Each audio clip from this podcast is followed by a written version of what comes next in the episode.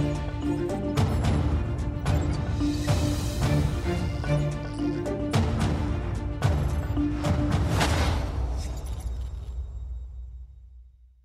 É o primeiro comentário do novo ano, Luís Marcos Mendes. Olá, Muito Clara. bem-vindo. Um gosto De voltar. novo, bom ano. Desde o ano passado, que eu não vi, é um bom ano também para Há 15 si. dias, quem diria, não é? Exatamente. Estávamos aqui há 15 dias a comentar, bom, como é que vai ser o, o primeiro comentário do ano. Não, não se antevia nada de muito especial, Claro. de excitante, por assim dizer, a nível de, Claro. de política, nomeadamente, que é a sua Sim. área eh, primeira, ahm, sem grandes factos. Mas eis que rebenta então esta, esta polémica que levou à queda daquele que era para muitos o, o ministro mais poderoso do governo de António Sim. Costa e, além disso, também de três secretários de Estado, sendo que a primeira a cair foi aquela que esteve na origem da polémica, a secretária Claro. de Estado do Tesouro. Sim, foi por aí que tudo começou, que isto foi uma semana brutal, um tsunami na imagem do governo e começando pela, pela secretária de Estado, foi, foi aí que tudo começou. Eu acho que desde que o Correio da Manhã, que merece um cumprimento especial, porque foi quem denunciou esta situação, mas desde que o Correio da Ma- da Manhã divulgou tudo isto, eu acho que era inevitável a saída daquela secretária de Estado. Tenho para mim hoje que se não fosse depois o empurrão do Presidente da República, ela ainda agora estaria em funções. Mas eu achava pessoalmente inevitável. E porquê? Porque o comportamento dela, à esquerda e à direita, para toda a gente, é um comportamento completamente imoral. Repare só nestes factos. A senhora tem meia dúzia de anos da empresa TAP. Nas negociações que teve para a saída, começou a pedir um milhão e meio de euros. Eu acho isto um descaramento. Depois, acabou a fazer um acordo com uma indemnização milionária, meio milhão de euros, quando ela aplicou cortes salariais pesados aos trabalhadores da empresa. Quer dizer, isto é de facto pornográfico. Terceiro, outra imoralidade que ela cometeu. Então, é nomeada, aceitou-se nomeada para presidente da nave. E vai para presidente, que é uma empresa do Estado, levando o dinheirinho que tinha recebido outra empresa do Estado. Se ela ao menos tivesse a hombridade de o devolver, bom, muito bem. Agora, recebe daqui de uma empresa do Estado, vai para outra empresa do Estado e acumula tudo. Quer dizer, eu acho isto um oportunismo enorme. Apesar E, dela portanto, justificar com as questões da lei, não estamos no domínio da legalidade, mas não- da, da ética, da do ponto, de moralidade. vista, do ponto de vista da legalidade, eu acho que isto é muito duvidoso. Não vou por aí. E isso agora, está a ser investigado. Agora, do ponto de vista da moralidade, eu acho isto uma imoralidade, um oportunismo. E, portanto, ela não podia estar no governo. E com todo este oportunismo, ela acaba por perder tudo. Veja bem, perdeu o lugar no governo, perdeu o lugar na nave, e falta saber se não vai perder também ainda a questão da indemnização que teve. E Ou fica seja, com a imagem manchada. muito manchada, ou seja, os oportunismos pagam-se, têm, têm aqui um preço. Agora, posto isto, ela não é a única culpada, evidentemente. Sim, há mais pessoas Está envolvidas. claro. E eu acho que toda a gente esteve mal, quer na parte do governo, quer da TAP. Quer dizer, no governo estamos a falar dos dois ministros.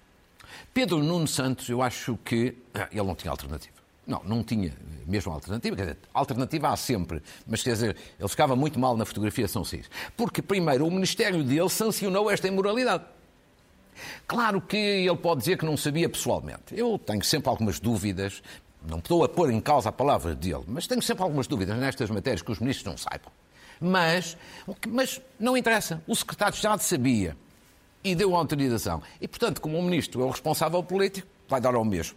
Depois, o ministro Pedro Nuno Santos também teve um outro momento muito mau. Quer dizer, a senhora sai da TAP e a seguir vai para outra empresa do setor ali próximo, com a indemnização no bolso, e o ministro não, não tratou de saber junto da TAP como é que ela tinha saído. Quer dizer, acho que são duas decisões incompreensíveis e o ministro tinha que sair sob pena de levar uma machadada ainda maior na sua imagem. Mesmo que António Costa não visse necessidade nessa saída. António Costa nunca vê... Não bastava a saída do Não, secretário de António Estado. Costa nunca vê nenhuma necessidade por uma razão muito simples. Nunca vê nenhuma necessidade da saída de nenhum ministro, nem, no- nem do célebre Miguel Alves, depois de tudo aquilo que aconteceu. Porque António Costa... António Costa tem sempre este raciocínio. Por cada ministro que sai, eu ganho um inimigo, eu ganho um adversário, eu ganho um novo descontente. E, portanto, é melhor tê-los cá dentro do que lá fora. É sempre assim. Nem que isto depois vá dando cabo da credibilidade do governo. Agora, passemos a Fernando Medina. Eu acho que o caso de Medina é diferente, mas não é muito diferente. É diferente em que termos? Medina tenta mostrar que é tudo diferente o caso dele do caso de Pedro Nuno, mas não é assim tão diferente. Bom, primeiro, ele diz que não sabia. Ninguém sabia, pelos vistos. Pronto, ninguém sabia. Ninguém Nestas sabia, foi nunca ninguém sabe. mais ouvimos nesta- Sabe que a mim faz-me lembrar aquela cena há uns anos atrás que os telespectadores já não se recordam de António Domingues, presidente da Caixa Depósitos. Eu denunciei aqui que ele não apresentava declarações de rendimento. Ninguém sabia. Ninguém sabia. Ninguém sabia. Mas eu garanto-lhe que toda a gente sabia. Bom, mas não interessa. Não, vou, não vamos voltar a esse caso. Agora, Fernando Medina. Eu tenho sérias dúvidas que ele não soubesse. E não é duvidar da palavra dele, não é dizer que ele está a mentir. A minha percepção. Porquê?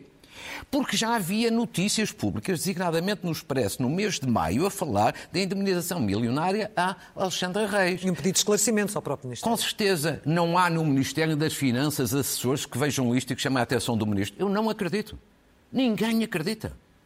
Vamos ser francos. Não estou a dizer que ele está a mentir, estou a dizer que a minha percepção é outra. Agora, vamos ao ponto nuclear. Mas vamos admitir que o Ministro não sabia mesmo. E que foram todos muito incompetentes ao pé dele e nunca lhe chamaram a atenção disto. Sim. Bem, ele não sabia, mas tinha a obrigação de saber. Oh, claro, a questão é simples, é simples como água.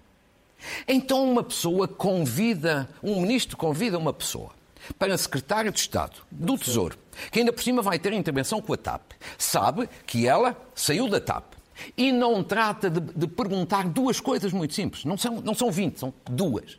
Porquê é que ela saiu da administração da TAP antes de terminar o mandato? Segunda pergunta, em que condições é que saiu? Teve algum acordo? Recebeu alguma indemnização? Sim ou não?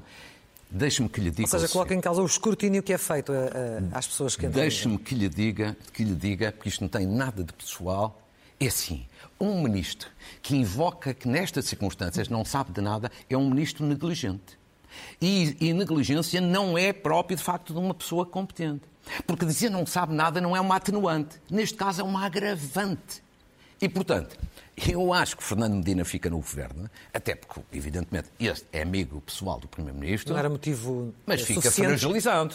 Sim, mas não é motivo suficiente para seguir o mesmo caminho que Pedro Nuno Santos. Não, em Portugal, não. Na Europa seria. Seria. Na generalidade dos países da Europa, Pela situação desta seria também. Em Portugal, não. Pela Até porque é amigo pessoal do Primeiro-Ministro. Sim. Finalmente, Finalmente, a TAP também sai fragilizada. Ou pelo menos Ai, os gestores, sim. a Presidente Executiva da TAP e o. Presidente do Conselho de Administração. quer dizer, a Presidente Executiva da TAP, eu não sei se ela já terá percebido ou se vai ter que ser alguém a contar-lhe, mas eu acho que ela, na prática, deixou de ser esta semana Presidente da TAP. Amanhã, quando entrar lá, na prática, na prática, formalmente continua a ser, na prática deixou de ser. Porquê? Olha, perdeu total autoridade com esta indemnização milionária para lidar com os trabalhadores e lidar com os sindicatos. A partir de agora, os sindicatos é que têm autoridade para se queixar e não a Presidente. Depois foi desautorizada em público por Fernando Medina, o Ministro das Finanças, que disse que a TAP não agiu corretamente. Portanto, foi desautorizada em público. E, portanto, o que é que vai acontecer? Vai acontecer, provavelmente, que depois da Inspeção Geral de Finanças analisar tudo aquilo, o Governo há de despedi-la, invocando justa causa, ou seja, invocando que ela cometeu uma ilegalidade para não lhe pagar a indemnização, depois vai para os tribunais e os tribunais mandam dar indemnização e o mexilhão, no final, paga, Paga mais uma indemnização milionária e isto é tudo uma calamidade. E depois? E depois incomodam-se que as pessoas fiquem irritadas com tudo isto. Ora bem, esta, esta, esta saída, esta, vamos ver o que é que vai acontecer, mas esta saída eh, de Pedro Nuno Santos eh, parece, eh, enfim, totalmente justificada pelo que, pelo que já, já disse, mas muitos consideram que foi de alguma forma precipitado. Na verdade, ele não tinha alternativa e explique-nos, de facto, aprofunde mais esta questão Sim. ligada a Pedro Claro, Nuno Santos. é, mu- é muito simples. Eu- toda a gente diz que ele saiu por esta razão, para assumir responsabilidade política por isto. Eu acho que não é apenas isso. Eu acho que ele sai por duas razões. Não por uma apenas. Quer dizer, evidentemente que a primeira razão e a mais importante e a fundamental é este caso. Ou seja, Este caso depois de um caso também muito violento há, há pouco tempo. Sim, claro. Eu estou à vontade que eu acho que ele já deveria ter saído noutros momentos e disse-o aqui. Só que eu acho que há aqui uma mudança de atitude na, parte dele. Mas começando pela primeira razão. Evidentemente que o Ministério dele sabia, através de um secretário de Estado, o responsável político é o Ministro, portanto o Ministro sabia, o Ministério sancionou tudo isso, ele tinha que assumir responsabilidade, não tinha, quer dizer, não tinha praticamente alternativa minimamente credível. Portanto, tinha que sair. E eu acho que ele fez bem em sair. Agora, se me pergunta, mas isto foi a única razão que, que ele levou em conta? Acho que não. Eu acho que nos últimos meses, antes do verão não era assim. Eu acho que ele, antes do verão, achava que ficar no governo era bom. para as pretensões futuras dele. Mas eu acho que ele foi mudando, evoluindo nas últimas, nos últimos meses, e eu acho que ele também agiu aqui por cálculo político. O que é o cálculo político? Ele também achou que sair, nesta ocasião, para ele e para o futuro dele, era melhor do que ficar dentro do governo. E porquê? Porque ele, no fundo, no fundo, nunca o dizendo em público, mas ele, no fundo, no fundo, acha que as coisas vão correr mal ao governo. Ele acha isto, que vai acabar mal com o governo. E, portanto, o raciocínio dele é antes fora do que dentro. Antes sair agora, ainda que algo debilitado, do que sair mais tarde completamente desgastado ou estorricado. Uhum. E, portanto, eu acho que são as duas razões. Até porque ele percebe, olhando, por exemplo, para o caso de Cisa Vieira, de Alexandre Leitão, que foram dois ministros de António Costa, que saíram mal dispostos com António Costa, porque queriam ficar. E agora manda a verdade que se diga que lhes saiu a sorte grande. Porque não só não estão lá dentro e, portanto, não estão a ser desgastados, como cá fora ganharam até estatuto. E, portanto, Pedro Nuno Santos, até com base em tudo isso, evidentemente tem muito mais peso político, logo ele vai tentar refazer a sua imagem, que sai bastante beliscada de tantas polémicas em que se envolveu, agora estando fora do governo. Agora, posto isto. E afirmando-se como eventualmente uma alternativa a sim, António Costa. Sim, claro, claro. Quer dizer, ele é candidato, a cabeça dele, clarissimamente, à liderança do Partido Socialista quando António Costa sair. E, portanto, cá fora, agora, vai ter mais condições, digamos assim, para trabalhar isso. Agora, se ele tem razão nesta análise ou não, só o tempo dirá. Eu acho que ele tem um risco aqui, que é o risco de, às vezes, confundir o Partido Socialista com o país. Apesar de tudo, não é bem a mesma coisa. O que é que quero dizer com isto?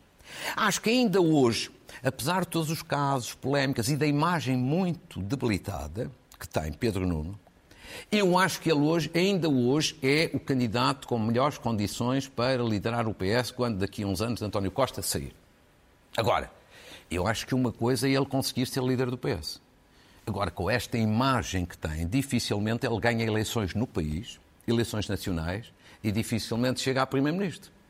E, portanto, este é o risco que ele tem, ou se tem condições para chegar a líder do PS, é mais difícil chegar a líder do a país. líder do país, mas tem alguns anos para recuperar dessa imagem tem, mas vamos ver se ficou, consegue. mas não é o único. É? Fala-se, por exemplo, de Fernando Medina e de outros. Quer dizer, eu, eu acho que daqui a uns anos, se Pedro Nunes tiver com a imagem muito debilitada, as pessoas no Partido Socialista vendo, então não vamos ganhar eleições com ele, pode haver uma tentação de escolher uma terceira via. É verdade. E que via seria essa? Pode ser Fernando Medina. Eu não acredito. Não? Eu acho que nessa altura, se for escolher uma terceira via, eu acho que o nome claramente mais consensual é Duarte Cordeiro. Uhum. Duarte Cordeiro, que é um apoiante de Pedro Nuno, mas é uma figura figura muito consensual, uma pessoa que está a fazer um belo lugar como ministro e que de hoje à amanhã, se Pedro Nuno não avançar, poderá ser de facto uma alternativa. E parece-me que para a maioria dos portugueses é evidente que estas saídas, 11 saídas, um, um recorde absoluto em nove meses, é, é, um claro sinal de degradação política e que é ainda mais incompreensível tratando-se de um governo de maioria absoluta. Claro, é mais incompreensível, como você diz, por ser um governo de maioria absoluta, mas por ser uma maioria absoluta que foi conquistada, ainda não passou um ano. Exato. Ainda não passou um ano. Ainda está. Eh, devia estar fresquinha como alface. E por isso é que lhe vou dizer, esta semana fica-se um bocadinho com esta sensação. Sabe que eu tenho para mim que raramente há assim semanas muito marcantes em que as coisas mudam. Eu acho que esta é das semanas em que muita coisa muda. E uma das coisas é esta. Há um ano janeiro do ano passado, de, 20, de 22, a, a sensação que há é que António Costa reforçou o seu poder. Ao quê? Ao conquistar uma maioria absoluta. Reforçou as suas condições de governação. Porque a maioria absoluta é o máximo para se poder governar. Sim. Um ano depois, chega ao final do ano, em dezembro, fica a sensação de que ele agora piorou e que tem piores condições de governação do que tinha antes da maioria absoluta. É esta a percepção pública que existe. E eu acho é um que este, este, é o drama. É um e problema ele... para António Costa resolver. Um problema não, ou vários ele... problemas para ele agora tem vários.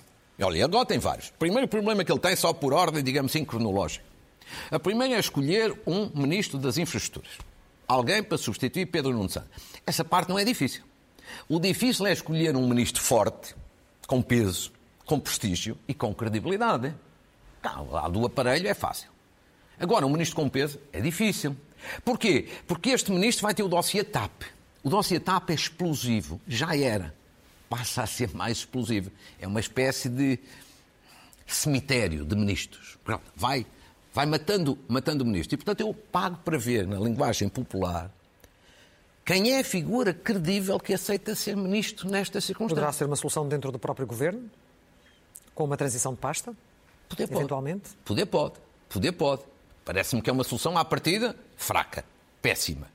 Pago para ver também quem é o ministro que aceita sair uma pasta para ir para esta outra pasta. Pode ser, mas é logo à partida uma solução pífia. Segundo problema que António Costa tem. Aproveite este momento para fazer uma remodelação maior e mais ampla ou limita-se a substituir um ministro? Ele diz que não. Ele diz que só vai substituir claro, quem saiu. Mas o Partido Socialista, por várias fontes, quer uma remodelação mais ampla. Eu também acho que ele não vai fazer. Mas para ganhar espírito de iniciativa, até talvez devesse fazer. Mas não vai fazer. Por um lado, por aquilo que lhe dizia há bocadinho, claro. É muito difícil pessoas com qualidade aceitarem, nestas fases, ir para dentro do governo. Quer dizer, deste ou de qualquer outro, mas ainda por cima de um governo que se está a desfazer, entre aspas. Segundo, porque ele também não quer remodelar, porque cada, como também há bocadinho sublinhei, por cada ministro que sai ganha um inimigo. Ou ganha um adversário, como se tem visto com Pedro Cida Vieira e com Alexandre Leitão. Nunca, nunca ninguém os viu discordar quando estavam dentro do governo, mas agora discordam, o que significa que só são pessoas eh, inteligentes, muito, muitíssimo bem. Terceiro problema que António Costa passa a ter é que agora passa a ter Pedro Nuno Santos fora do governo. E olha que isto é um problema novo. E não é um problema fácil de resolver. Porque Pedro Nuno Santos não é um ministro qualquer. É um ministro, era um ministro com mais peso político dentro claro. do governo. Segundo, tem um grande peso na máquina do Partido Socialista. Terceiro, é, como já disse, aquele que mais forte candidato à sucessão de António Costa. Portanto, uma pessoa qualquer. Tê-lo dentro, António Costa ainda o controlava. Agora, tê-lo fora, vai estar sempre a olhar para trás, a olhar pelo retrovisor, para ver o que é que pode acontecer. É mais ou menos como António Costa, de repente, tinha a oposição tradicional, certo? Dos partidos. Agora passa a ter também uma oposição interna. Então, pode não ser já já a começar, mas é daqui a uns meses. Ou seja, é como quem diz: o líder atual está dentro do governo e o líder futuro está, está fora. Isto é um problema novo. É um problema novo. Como também eu acho que é um problema novo a imagem do governo, quer dizer, a saída de Pedro Nuno Santos, goste ou não se goste da pessoa, torna o governo mais redutor. Redutor em, em No sentido mais fechado, mais do aparelho, mais costista. Sim. Só as pessoas de António Costa. Pedro Nuno Santos gosta ou não, dava uma imagem mais abrangência, de maior abrangência. E isto num momento, evidentemente, de crise, de contestação social, à esquerda sobretudo, não é assim irrelevante. Ou seja, António Costa tem agora uma série de problemas novos para, para resolver. Eu, eu até lhe vou dizer uma coisa, quando esta semana estava a pensar nisto, pensava que os meus botões é por estas e por outras, que o Primeiro-Ministro adoraria sair daqui rapidamente para ir para Bruxelas, para um cargo não, europeu. Quem o ouvisse no, na entrevista a Francisco Pinto Balsemão não diria. Mas não tenha uma dúvida, está bem, mas com estes problemas todos. Ele foi de férias, apanhou com, estes, com os problemas todos que não, não imaginava. Quer dizer, ir para Bruxelas tem logo duas vantagens enormes. Primeiro, governa sem povo, porque em Bruxelas não há povo, não é? É sempre mais fácil governar sem povo do que com povo. E depois também não tem ministros a criar dores de cabeça. Mas enfim. É a vida. Bom, mas ele ali colocou a hipótese de se recandidatar, quem sabe. Mas é, digo, é, sim, isso é um, isso é um cenário. que esperar. Eu vou lhe dizer que nessa hipótese eu não acredito. Não acredita? Não, não, não. Já lhe disse que eu acredito que só há. Ele ou faz uma, duas coisas, ou vai para Bruxelas, sim, é uma hipótese, com os riscos que existem, ou então acaba a sua vida política. Não, isso não acredito. Além do mais, deixe-me dizer-lhe depois do que aconteceu esta semana, eu acho que António Costa, mais do que pensar o que faz depois de 2026, tem que pensar como é que chega a, a 24. Ah, a 24? Sim. Bom, nós temos neste momento a oposição uh, a pedir, uh, enfim, a apresentar uma moção de censura ou a pedir debates de, de, de urgência ou, nomeadamente, a pedir eleições antecipadas. Já ouvimos o Presidente, já, já vai falar da, da, da, mensagem Sim. do Presidente da República, Sim. mas uh, percebemos que isso não parece ser um cenário na cabeça de, de Marcelo Rebelo de Sousa. Porque ele disse que a alternativa Sim, claro. não está preparada neste momento para a Claro, deixe-me dizer-lhe, em primeiro lugar, acho que neste momento não faz sentido nenhum, nenhum, nenhum, qualquer ideia de eleições antecipadas. Acho que isso seria uma imaturidade, uma irresponsabilidade total. Uma coisa é o governo estar, digamos assim, debilitado, quase, às vezes, a desfazer-se, entre aspas. Outra coisa é uma bomba atómica e fazer eleições antecipadas. Acha que não há comparação possível entre não. o que aconteceu agora e aquilo que aconteceu, por exemplo, na altura de Pedro Santana Lopes? Não, como, acho, como que não há. acho que não há. Com todo o respeito, acho que não há. São situações radicalmente dif diferentes. É nós acabamos de ter eleições. eleições. Passou um ano. Há uma maioria absoluta de um só partido, coisa que na altura também não existia. Há um primeiro-ministro que foi eleito, coisa que também na altura não acontecia. Segundo, neste momento sejamos francos e honestos. A oposição ainda não é vista como alternativa. O PSD não é visto ainda como alternativa. Nós temos que ser sérios não, e, o honestos na análise. Hum. Não, e é verdade. É verdade, precisam de tempo para se preparar. Terceiro, o próximo ano é um ano muito crítico muito crítico, de estagnação económica, de crise social, as pessoas com o custo de vida, vamos agora criar uma crise política. Não, acho que isso não faz sentido nenhum. Claro que o Chega propõe isso, mas o Chega, o Chega tem que fazer esses números. Tem Sim. que fazer esses números, mas não são propriamente para levar a sério. Quer dizer, repare, eu digo que tudo isto é assim. António Costa tem a vida neste momento bastante mais difícil e tudo isso, isto não, não é necessariamente bom para o país.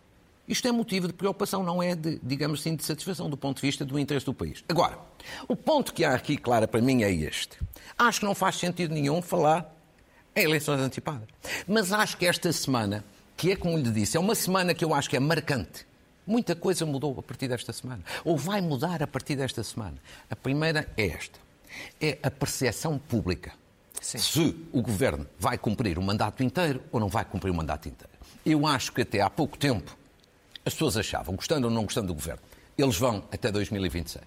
Depois do que aconteceu esta semana, se as condições de degradação se mantêm, eu acho que se cria a percepção pública de que esta legislatura pode acabar lá para 2024. Ou seja, isto pode acontecer ou não, mas acho que a percepção pública mudou um pouco a partir desta semana. E que é assim, nós já tivemos um pântano em 2001 com António Guterres, na sequência de umas autárquicas. Não é impossível haver um novo pântano em 2024 na sequência de umas europeias. Não é impossível. Não é desejável, insisto, mas não é impossível. E esta percepção de que a legislatura, porventura, já não vai até ao fim, eu acho que está um bocadinho consolidada na cabeça das pessoas a partir desta semana. Segunda mudança enorme desta é que António Costa perdeu o poder. Passou a ter uma coisa que não tinha passou a ter oposição interna e vai ser bastante afetado com a saída de Pedro Nuno com a luta pela sucessão. Isto é novo diminui-lhe o poder de intervenção. E depois é o Presidente da República, que, para alguns observadores, não é o meu caso, mas para alguns observadores tinha perdido poder há um ano, por causa da maioria absoluta. Muito boa gente disse. Marcelo perdeu poder. Eu acho que Marcelo foi o grande ganhador desta crise. Quer dizer, António Costa foi o que mais perdeu e Marcelo foi o que mais ganhou. Ganhou, digamos assim, maior poder de intervenção. Recuperou o poder. O governo fica mais dependente do Presidente da República. Portanto, há aqui três mudanças importantes. A percepção relativamente à legislatura, os poderes do Primeiro-Ministro e os poderes do Presidente. E, portanto, esta é uma situação eh, delicada. E eu espero que as coisas todas se resolvam a bem porque eu acho que o país bem precisava de evitar crises políticas. Podem acontecer, mas devia evitá-las. Mas devia evitá-las. Bom, mas uh, falava precisamente da, da, da, estagnação, do ano difícil que 2023 vai ser, também com a crise social que se, que se adivinha neste, neste contexto. Até que ponto é que eh, ele, de qualquer forma, já nos surpreendeu muitas vezes, não é? Quando, Sim. Eh, quando parecia que não tinha forças, ele vai ganhá-las e vai ganhar esse ânimo para, para seguir em frente e uh, encontrar soluções. Mas Há razões para duvidar que ele tenha essa capacidade para gerir o que é necessário para, para, para este novo ano? António Costa. António Costa? Depende, depende dele. E apenas, e apenas dele. Depende dele e apenas dele. As condições políticas têm nas todas. Tem uma maioria absoluta, tem a estabilidade, tem todas as condições. Agora, precisa, de facto, é de agir, ter espírito de iniciativa. Vou dar este exemplo. Fundos estruturais. Fundos estruturais, ainda hoje, o Presidente da República insistiu muito. Bom, claro, nós vamos, vamos já ver eh, ali uns números, é só, é só um número, mas nós vamos ter no próximo, ou melhor, já este ano, 2023, quase 11 mil milhões de euros para gastar de fundos estruturais. Isto é o triplo, sublinho, o triplo do que temos hoje. Uhum. Eu pergunto, neste Estado, com este ambiente, com esta turbulência, como é que vai ser possível aplicar estes fundos? Veja bem, só mostrando rap rapidamente às pessoas, porque a imagem talvez impressione ainda mais. Vamos ter pelo menos 10,7 mil milhões de euros. É a maior verba de sempre desde que estamos, na, portanto, na Europa. 3,5 mil milhões do chamado Portugal 2020, que tem que ser gasto este ano, porque este programa termina em 31 de dezembro deste ano. Cerca de 3 mil milhões do Portugal 2030 e 4,2 do PRR. Três vezes mais do que agora. Claro, só para ter uma ideia, Sim. se você tirar o mês de agosto, que é um mês tradicionalmente de férias, isto significa você ter mil milhões por mês. Sim. Até ao momento não se tem conseguido utilizar e gastar bem. Vai ter capacidade agora. Por exemplo, o Ministro das Infraestruturas é um dos mais importantes Sim. nesta área.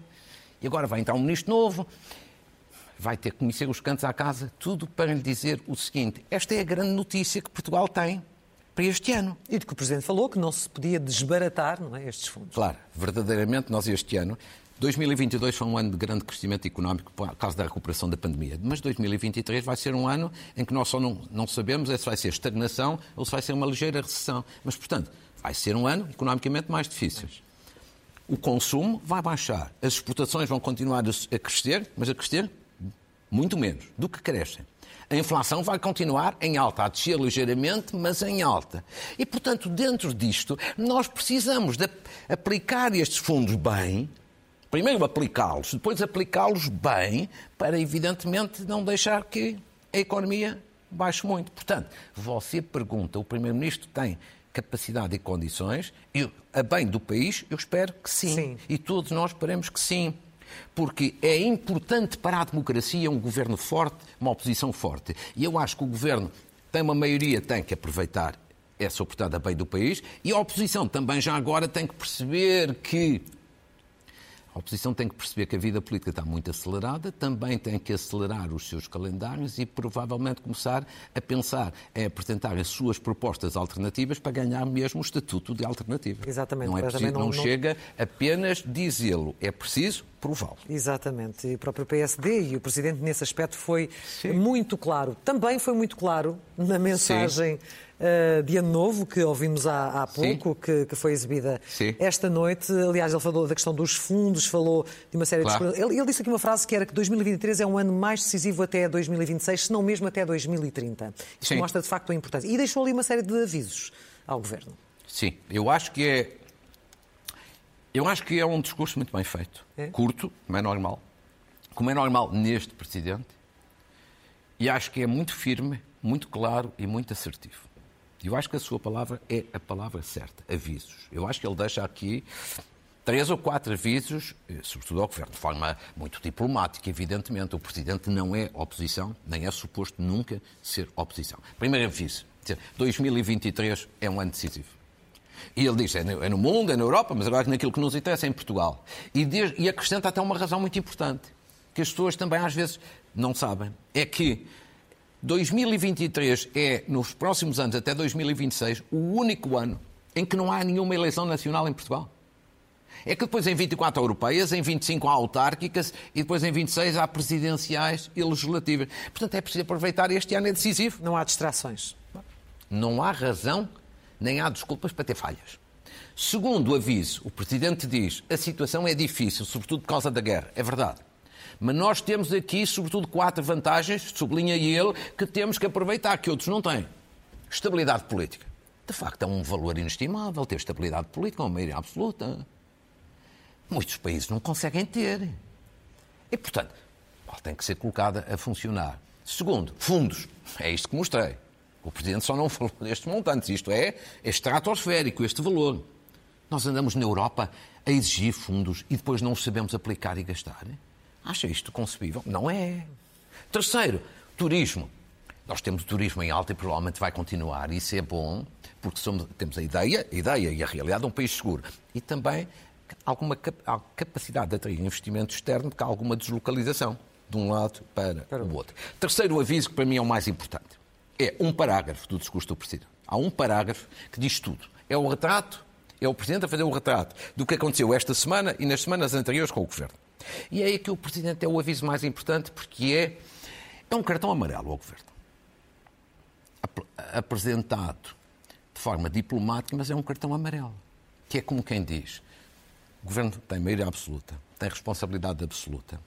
Só o governo pode enfraquecer ou esvaziar a maioria absoluta e diz o senhor tem que mudar de caminho. Uhum. No fundo, o que diz é mudar de caminho. Não podemos continuar com descoordenações, inação, falta de transparência, descolagem da realidade, ou seja, tudo aquilo que aconteceu esta semana e que aconteceu nas semanas anteriores. Este é o cartão amarelo, que é como quem diz, ou mudam de caminho, ou evidentemente que a vida do governo no futuro será politicamente mais complicada. Sendo que António Costa, que este é o aviso mais importante. Agora está a falar da descolagem da realidade, por opção Sim. ou porque pelas razões que, que, que ele saberá. Sim. António Costa eh, não é propriamente aquele, aquele discurso de ano novo, mas nas duas páginas que, que, escreveu no Jornal de Notícias, Notícias, não fala sobre nada disto e, e, e prefere eh, apontar para os jovens e, e para o salário digno. Bem ou mal, para fecharmos este tema?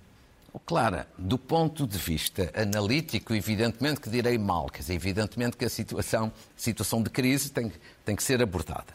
Agora, do ponto de vista do interesse dele, que ele quis fazer a mensagem mais inócua do mundo, cada um é de acordo com o seu interesse. Quer dizer, acho que António Costa vai ter que dar explicações ao país sobre esta crise desta semana, porque esta crise não é igual a qualquer outra.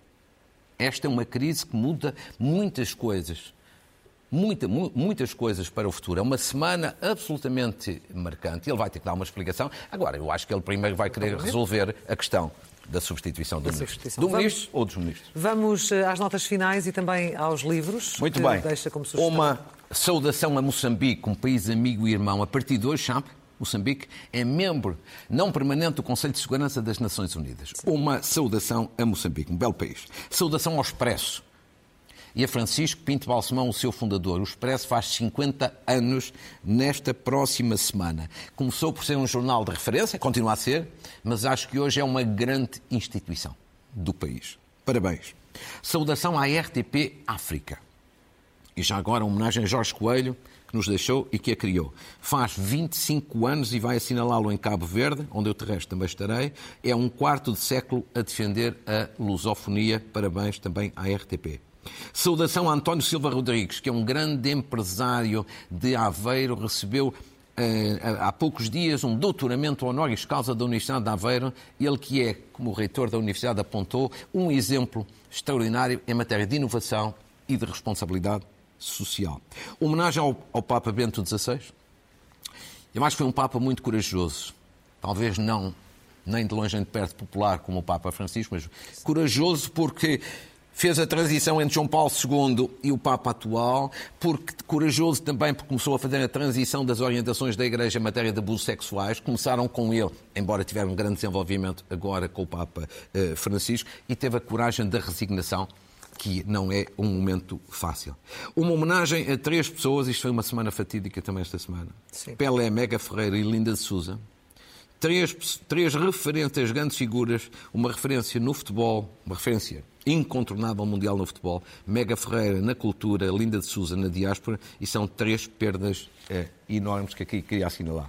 E a concluir, hum, quatro livros que acho muito, muito eh, interessante que queria aqui saudar e recomendar. Jornalista, espião e empresário é a vida de Luís Lupi, um personagem muito complexo do Estado Novo, mas é uma investigação notável de Wilton da Fonseca e de Gonçalo Pereira Rosa é uma belíssima investigação. De Vítor Ramalho, que já foi governante do Partido Socialista, As Minhas Causas, entre as quais está a causa dele, e que eu acabei de falar também, da lusofonia, é um livro muito, muito interessante. De Aires Castro, um livro a não perder conversas com gente conhecida, várias entrevistas interessantíssimas com depoimentos de, por exemplo, Almeida Santos, António Arnaud, pessoas, Artur Agostinho, só para dar três exemplos de pessoas que já nos deixaram, mas também de Surumenho Marcos, de Linhares Furtado e de várias outras pessoas. E, finalmente, uma, um livro, Literatura Infantil, Histórias de Neno, de António Marcos Leal, com ilustrações de Ana Leginhas é um livro interessante que é eminentemente a conversa de um avô com um neto e, portanto, como eu já estou de facto nessa, nessa faixa, aprecia sempre este tipo este de tipo literatura. literatura. Muito bem. Clara, ficamos desejo, por aqui? Desejo, ficamos por aqui. Desejo-lhe um, um, ano magnífico. Um bom e aos ano. nossos telespectadores também. Também, claramente, um bom ano. Tudo e aqui bom. estaremos para o seu próximo comentário. Exatamente. No próximo domingo. Luís Exatamente. Até lá. Muito bem. Muito obrigada. Foi um gosto.